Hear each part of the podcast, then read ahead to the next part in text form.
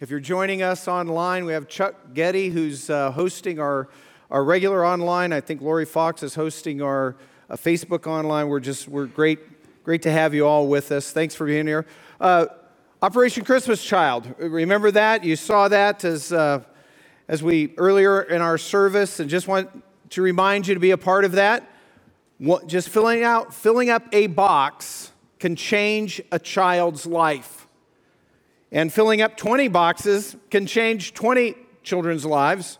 Or you could go the Marvine route. I don't know if she's in here, but her and her team do hundreds of boxes, changing lives. So just want to remember uh, that as we move on in our service. We're in a series called In God We Trust. And last week we talked about several things.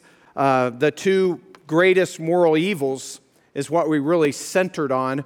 Uh, the greatest moral evil in our past being slavery, the greatest moral evil that we're confronted with today in our country would be abortion. And so, um, the reason that I do that, I know some people might be thinking, well, why, why are we talking about this or that? Well, because our country, uh, people in our country are saying that our country is racist because of our founding that we're a racist country and basically it needs to sort of go away and be rebuilt in a different way. And I'm here to say, no, our country is not a racist country. That's not to say there isn't racism. There's racism.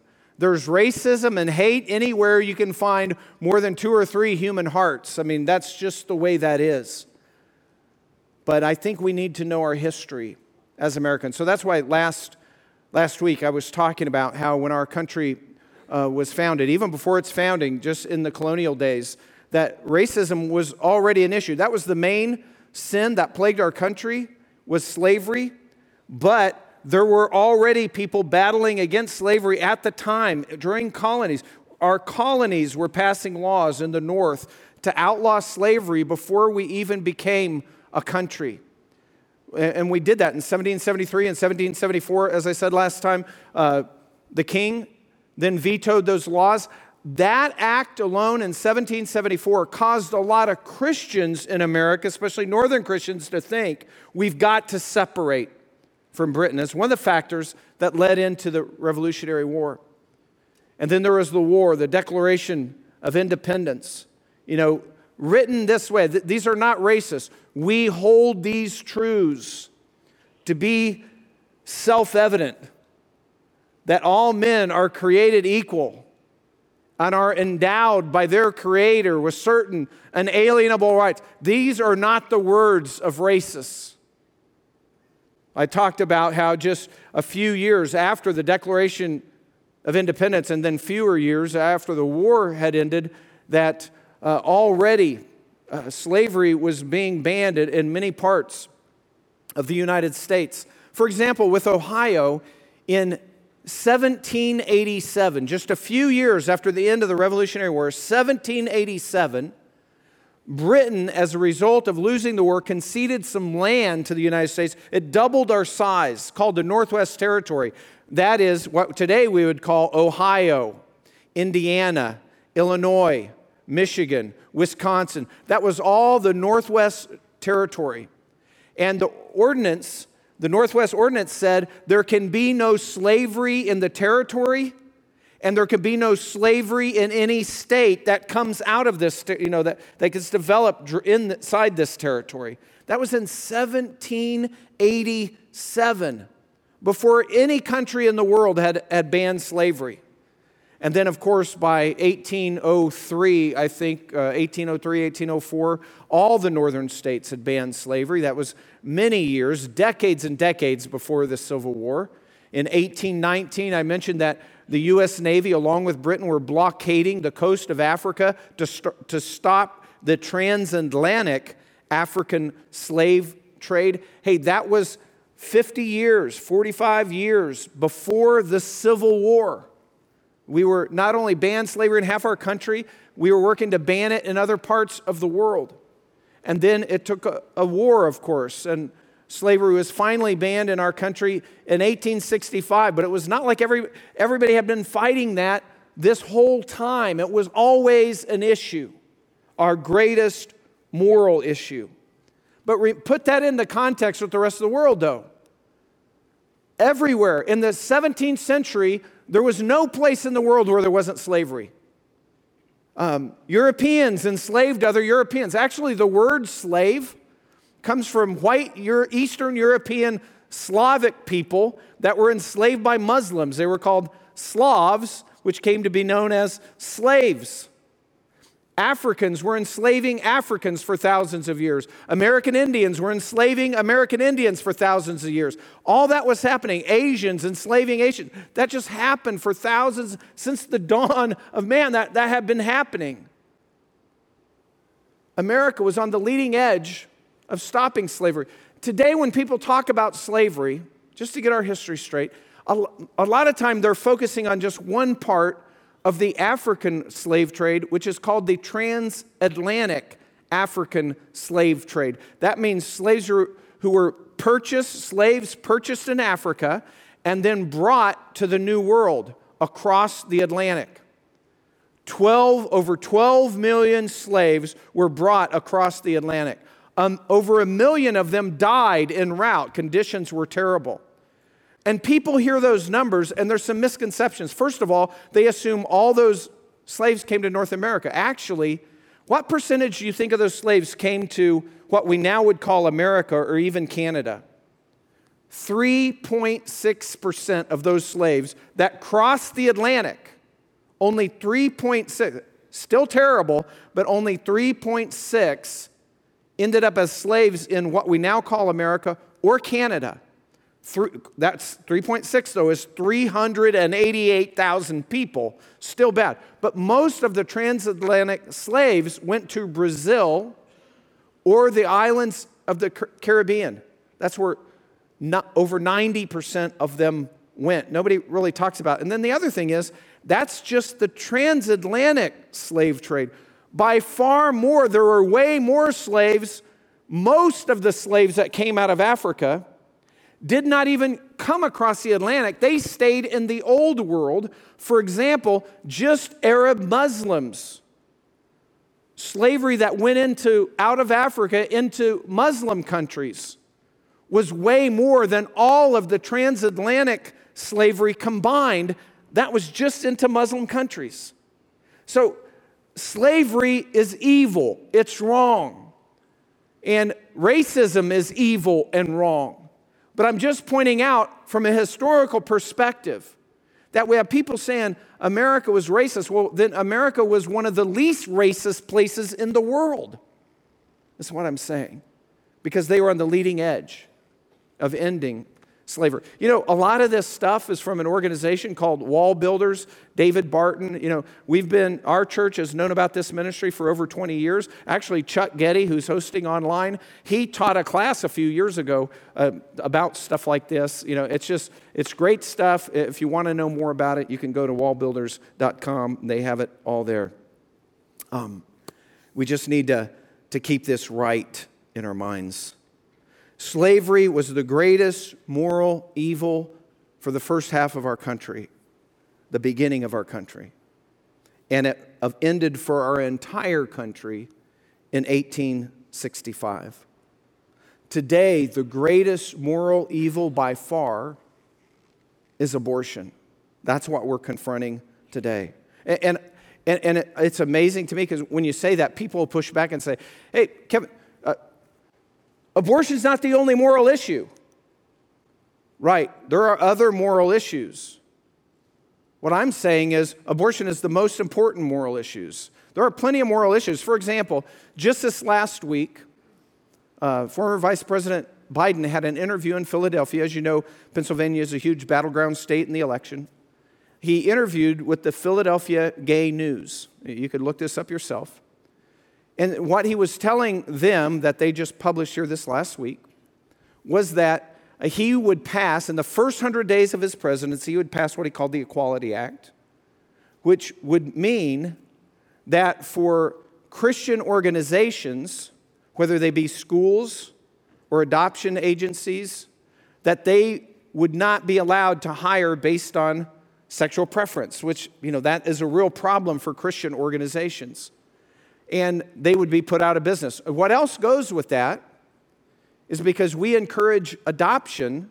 Think about it this way that if, uh, if a mother had an unwanted child and she decided to deliver, go full term and deliver the baby and give that baby up for adoption, she would, with this law, would not be allowed to go to a Christian agency that would, that would tell them, well, we'll try to place this child with a Christian home. That would be illegal to do that. So there are a lot of issues that are entangled in the election that are, are moral issues, but what we're saying is abortion is the worst because six million babies have been intentionally killed since Roe v. Wade in 1973. Now, killing babies, it's been around a long time. Not so much abortion, but killing babies. For example, in the Roman Empire, when people had a child and then after the child was born, usually this is because it wasn't a boy, say if it was a girl or for any reason, um, they would just set the baby outside and let it die of exposure, infanticide. They would just set it out, and that was commonplace. What changed that was in the third and fourth century was the spread of Christianity who first Christians started grabbing all those babies because they'd be set outside to kill. Well, if people wanted a baby, they could just grab the baby. But unfortunately, a lot of people were grabbing these babies and doing unspeakable things to them and making them slaves and everything else. And Christians were trying to rescue them. But Rome, influenced by Christianity, changed those laws where that became illegal. Why? Because of Christians. That became illegal way back then. Today, we just kill babies before they're born, and we call that choice. Um, America was one of the leading countries in outlawing slavery. But America is not one of the leading countries when it comes to outlawing abortion. But maybe we're beginning to be. We'll see. And I, and I know when I talk about stuff like this that, that some of you, you're on edge.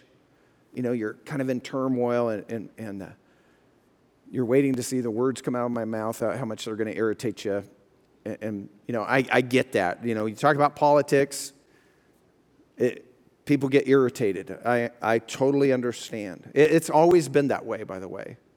As a matter of fact, we're going to look at a passage today where a political issue comes up with Jesus. And then in, in how Jesus interacts, Jesus teaches us how we should interact politically.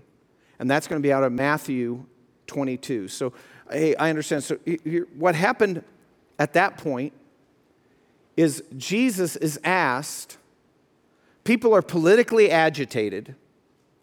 It's the last week of Jesus' life. And there are all kinds of political factions. Jewish people had five political factions, two of which were the most hostile to Jesus. Representatives of two of these factions come up and they ask Jesus a purely and highly political question. It's a question we've all heard Is it right to pay taxes to Caesar or not? And then we see Jesus' response, which, which is genius. But as, before we get there, I want to give you the backstory. Okay, you ready for that? Okay, here's the backstory. So we're going to go to Luke 22. I'm sorry, Matthew 22. This is recorded in Matthew, Luke, and John. Matthew, Mark, and Luke, not John. Sorry about that. But here's, here's the backstory Rome had occupied Israel. Israel is waiting for the coming Messiah who they believe will deliver them from Rome. Rome, at one point in history, when Jesus was eight years old, Rome levies a brand new tax on all the Jewish people that was called a poll tax or a head tax, and that was just a tax on each individual as uh, a, to, to have the privilege of being a subject of Rome. And so the Jewish people, they hated this tax because they didn't like Roman occupation, and they had been waiting for the Messiah for hundreds of years, who they were waiting to deliver them from the Messiah. Now, it's not only that, it's even more intense because if you were a serious Old Testament scholar in the first century, and they had the Old Testament Bible, you would be able to count down by reading the book of Daniel and some other books in the Old Testament. You would be able to count down to the year, to this very year in history, the year that Jesus came in to Jerusalem. And so the expectations of the Messiah are skyrocketing. And politics are playing into this. People are frustrated. People are, are splintered. People believe all different things. And when they, by the way, 25 years ago, before this, when Jesus was eight, when they levied that tax, there was an armed revolt by Jewish people against Roman authorities, which then Rome crushed them. So Jesus, at eight years old, would have known about this armed revolt. That's what they would have been talking about for the next several years. Now, 25 years later, in Jerusalem, things are dicey. Everybody's coming together. Everybody's agitated. Everybody's waiting to see what's going to happen. Rome has their eye on Jesus because a few days ago, Jesus had rode into Rome. Remember the triumphal entry on the colt of a donkey. And so he rides in. People are yelling, King. Here comes the king to establish his kingdom. I mean, that's what, and they're laying down palm branches and everything, and he's riding in. Again, oddly as a king, but he's riding the colt of a donkey where his feet are almost dragging the ground. You know, so just a real different picture. And the Jewish people knew, hey, this is it. This is the time. What's going to happen? And so two of the political factions come to Jesus. They ask him this dicey, political, time bomb, powder keg question to see how he's going to answer. And so that sets it up. Here we are and uh, we're going to go out of Matthew's account. Matthew was a publican, not a Republican. A publican, which meant he was a tax collector. He was sort of on the Roman side of things before he became a follower. And then here's what he says verse 15 Matthew 22 15. Then the Pharisees went and plotted together how they might trap him in what he said. And they sent their disciples to him along with the Herodians, different political party, saying, Teacher, we know that you are truthful and teach the way of God in truth, and defer to no one, for you are not partial to any. Tell us then, what do you think? Is it lawful to give a poll tax to Caesar or not? All right, so this political question is asked here. And here's what I want us to see there's a political question Jesus gives them a practical answer, and then everybody's left with a personal response. There's a highly political question. Jesus gives, gives a practical answer to that question, and then all of us have a personal response to that. So, the political question it's a gotcha question. It's one of those questions like Have you stopped beating your wife? Yes or no? Okay, well, how do you answer that? Yeah, I stopped. Or, yeah, no, I've never done. You know, it's a political, and they're trapping, they're laying a trap for Jesus. They're doing that intentionally. Of course, Jesus sees through that. This is a political time bomb question. They push for an answer, the trap is set. If Jesus says no, don't pay the tax, the Roman authorities are watching him like a hawk. He's just been proclaimed the Messiah, the King, and entered Jerusalem with everybody shouting and singing. They're watching. Him. If he says, No, don't pay the tax, Rome, the Roman authorities, will come down on him, crush him and his followers, or that's what they had tried to do. And if Jesus died then, he would have been known as a political revolutionary. On the other hand, if Jesus says yes, pay the tax. Well, then all of a sudden, all the people that have been listening to the Old Testament prophets and also listening to Jesus for the last three years talking about the kingdom of God and the kingdom of heaven, they would think, yeah, pay the tax. Oh, so all this kingdom of God talk, all that doesn't mean a hill of beans. And here's why. Because when we hear the phrase kingdom of heaven or kingdom of God, we think, oh, that's a spiritual kingdom. But in the first century, that's not how people thought. if they took the Old Testament prophets seriously, they knew that God was going to establish a literal, physical, earthly kingdom in Israel, that that was going to happen, and the Messiah was going to sit on the throne and he was going to rule physically from Israel. And so that's the way they heard kingdom of God. What they weren't seeing is that difference in those pictures that sometimes the prophets were saying, yeah, he's going to rule, and sometimes they were saying he comes as a humble servant. And so they weren't getting the whole picture, but that was their expectation. And if he would have said, yes, pay the tax, then they would have thought, oh, he's not the Messiah. Either way Jesus answers, it's going to be a mess. And Jesus knows that. People are politically frustrated, they're mad. The city is full of people, it's boiling over, it's getting dicey, and they're asking him, Are you leading a revolt to overthrow Rome now or not? You've just come in to Jerusalem as a king. Are you doing this or not? Do we pay the poll tax? That's what they're asking. Are we going to rebel like we did 25 years ago? Yes or no? And here's the thing his practical answer. When politicians today are asked hot button questions, what do they do? They just they start talking about something that doesn't even have anything to do with the question, right? Hey, we're asking you a question. And then they just start talking about what they predetermined they were going to talk about before they came, and they just use the question as their time to say whatever they They don't answer, they dodge the question. Jesus does not dodge the question. Jesus gives a practical answer. And his answer, by the way, rejects three common political reactions that Christians make today. His answer rejects three different ways that Christians react politically today. So I want us to see that. And those reactions are these. First of all, political apathy. Jesus rejects political apathy. Jesus also rejects political simplicity.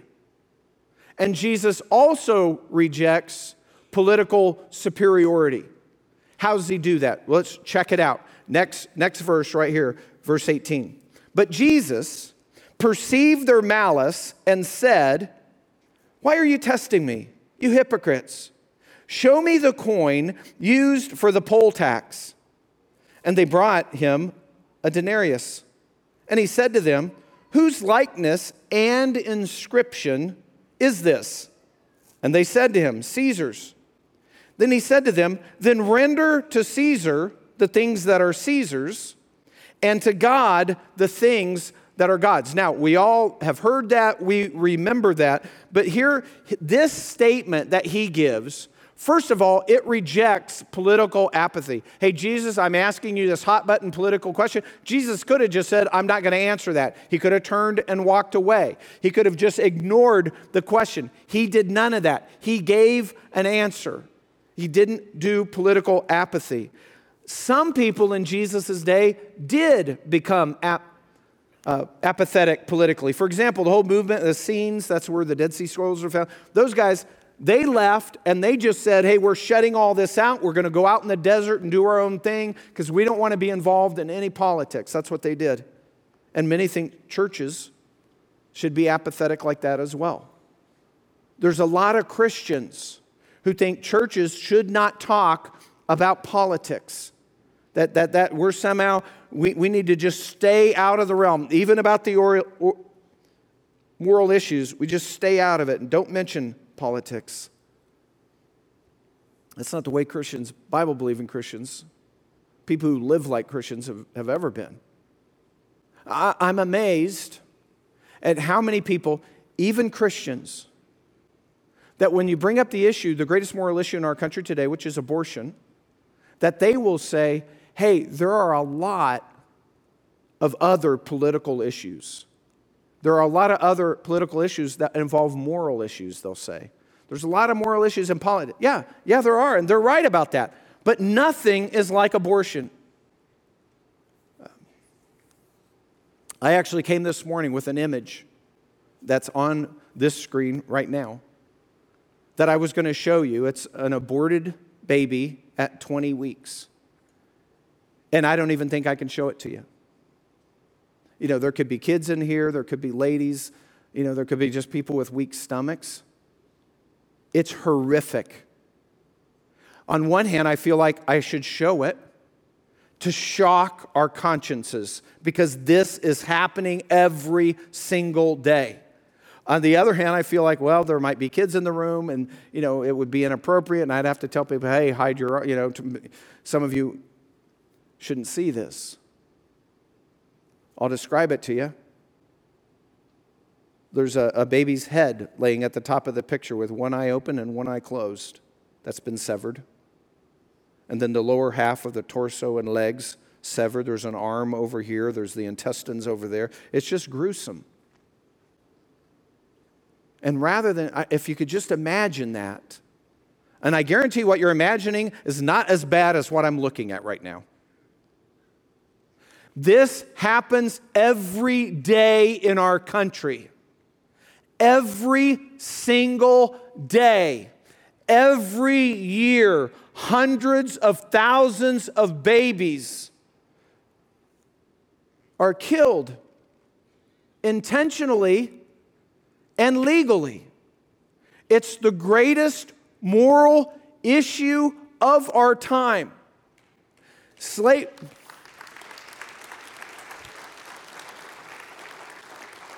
Slavery used to be our greatest moral issue, and we ended it. We were on the leading edge of ending slavery as a country. Abortion is now, though there's slavery in the world, um, in other places in the world, and illegally, sometimes even here. But abortion is the greatest moral issue now in our country, and I believe the world. But America is not leading on eliminating abortion.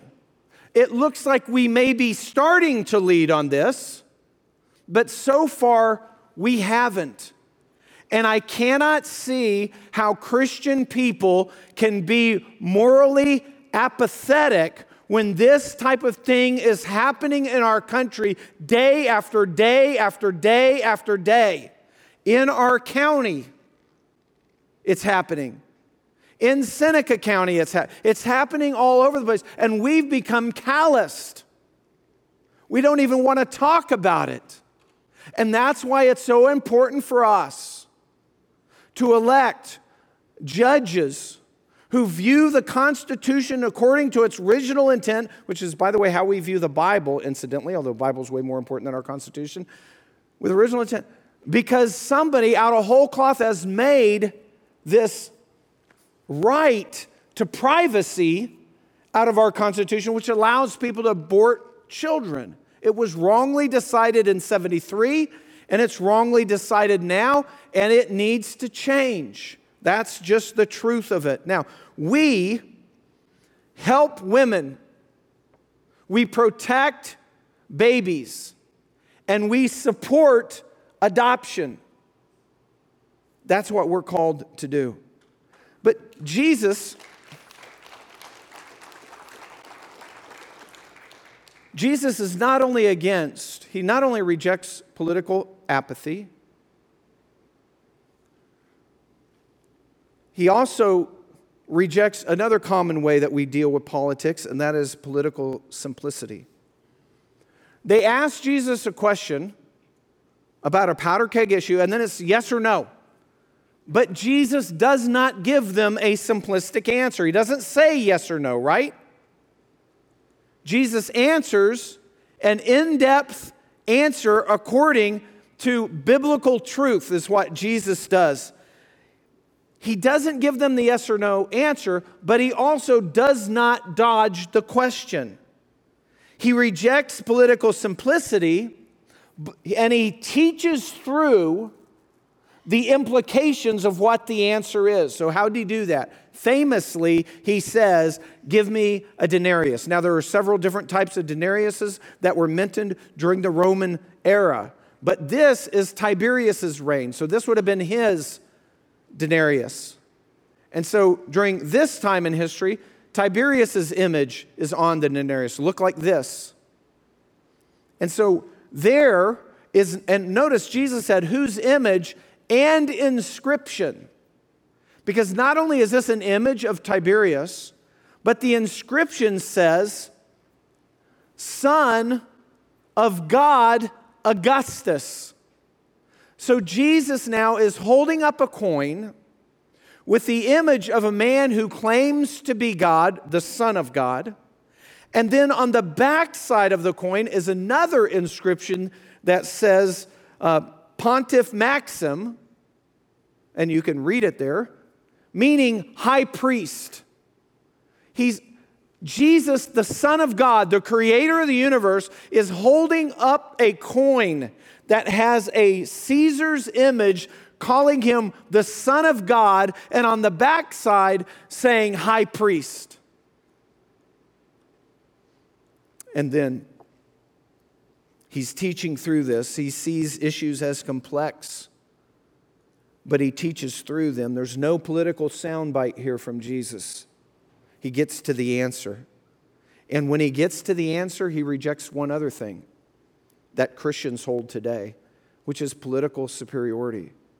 Political superiority is that you just believe all the answers are going to come politically, all the answers are going to come from government. That's where we're going to get, fix this world. Government is going to fix the world. Politics will fix the world. That the world's problems, injustice, hunger, killing the weak, all those problems will, will be fixed politically. But that's not the way the world operates. And typically, government makes problems worse sometimes. So his response rejects political superiority. And here's the way he does it he says, Whose image? Whose image? And they all yell, Caesar's image. And eh, after he does that, he says this classic statement Give to Caesar's what Caesar's. By implication, because he's talked about the image, give to Caesar what has Caesar's image money. Give to God what's God's, or give to God what has God's image on it. By the way, what has God's image on it? We do. Every one of us. Every baby, every adult, we are made wonderfully in God's image. He says, Give to Caesar what Caesar wants, some of what Caesar wants, but not everything that Caesar wants, because Caesar wants your first allegiance. Caesar wants you to see him as number one. Give to government some of what government wants, but do not give to government everything that government wants. That's what he's saying. And ironically, what he's teaching them through this, he's saying, You're asking, you're jazzed up about the kingdom of God. And you're asking me this question about we sh- should you give, it wasn't an expensive day's wage. He's saying, you're asking me, should you pay this tax to Caesar? Should give Caesar this day's wage? But yet you have withheld your hearts from your Creator. And that's exactly what we do today. And when Jesus gave that answer, he rejected political apathy, don't be involved. He rejected political simplicity, oh, it's just always one way or the other, it's just yes or no. And he rejected political superiority. God's not the final authority, he's saying. Uh, he's saying government's not the final authority, God is. So, what did Jesus do? Jesus engaged politically by teaching biblical truth. He's challenging them on their biblical worldview. He's challenging them on what God has revealed to them. And, so here's the thing Here's my question to you. Here's my question to every Christian today Are you willing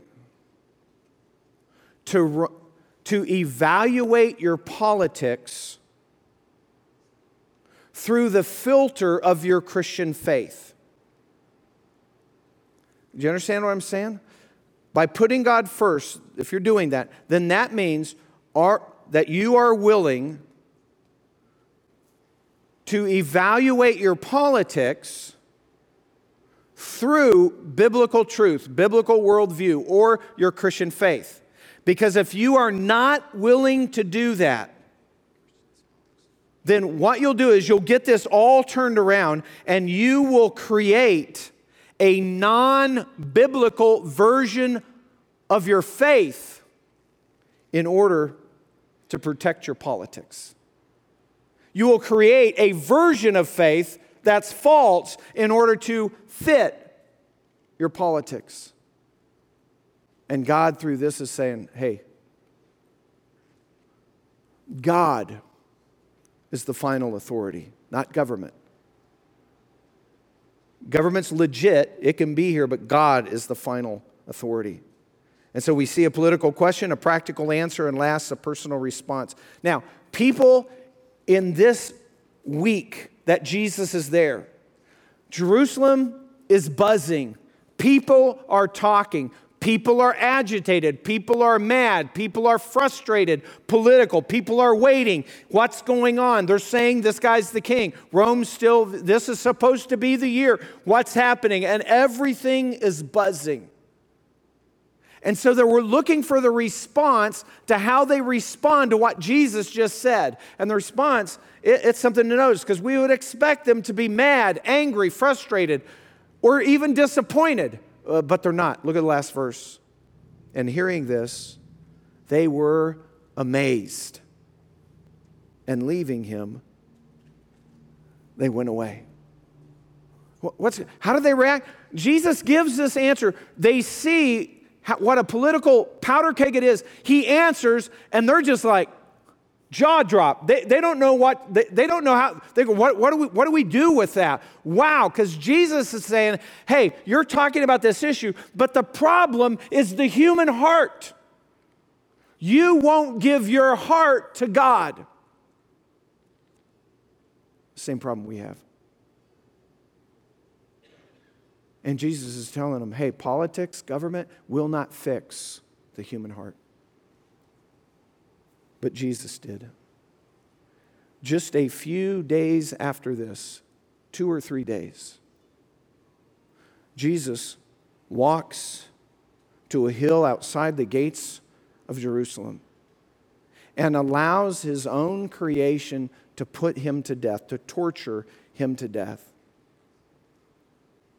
in order to pay for all of our sins, because we all have them.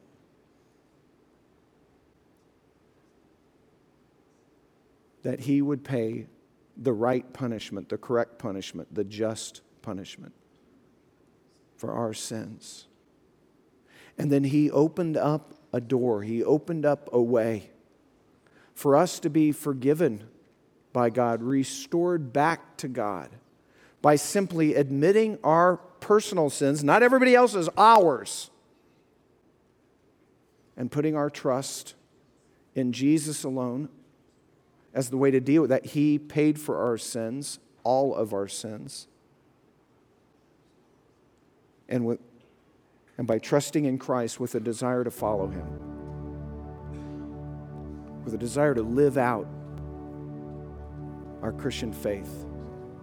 And it was really an amazing thing because Jesus starts with his followers. Remember, one's a tax collector, the guy writing this recording this eyewitness testimony. He's a tax collector. There was another guy named Simon who was a follower of Jesus. He's a zealot, he's a rebel. He's saying, kill the Romans.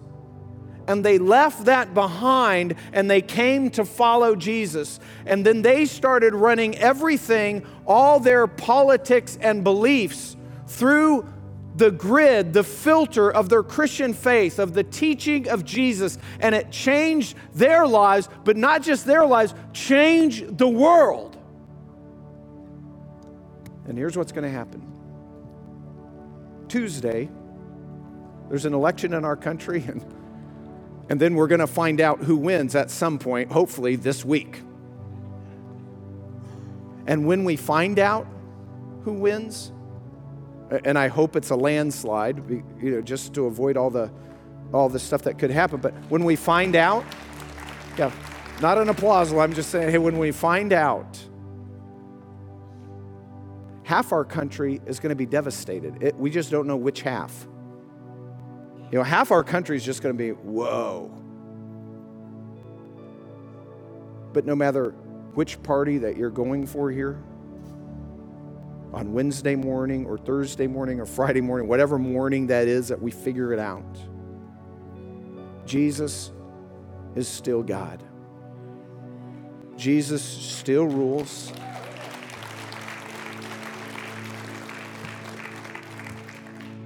And if you and I, if we follow him, if we faithfully follow him, we can change the world one heart at a time. And that's exactly what God wants us to do. Our team's going to come out and lead us in a song, but right now I'd like us to stand and pray uh, before they play us out. Father God in heaven, we, uh, we thank you for our country. Not perfect, but I believe the best country in the world. And Lord, so we thank you for that. And Lord, help us be the country you want us to be. Help us as Christians to love everyone and to show them that love in practical ways. God, help us to be the leader in the world for moral things and not lag behind. And God, most of all, help us to follow you through good times, through bad times, that we would commit to follow you, that we would give this all to you, that we would do our duty as citizens, but then move on to follow you with our life and Lord, amazingly, you promise to use us, us, sinners like us, to change the world. Lord, thank you. In Christ's name we pray. Amen.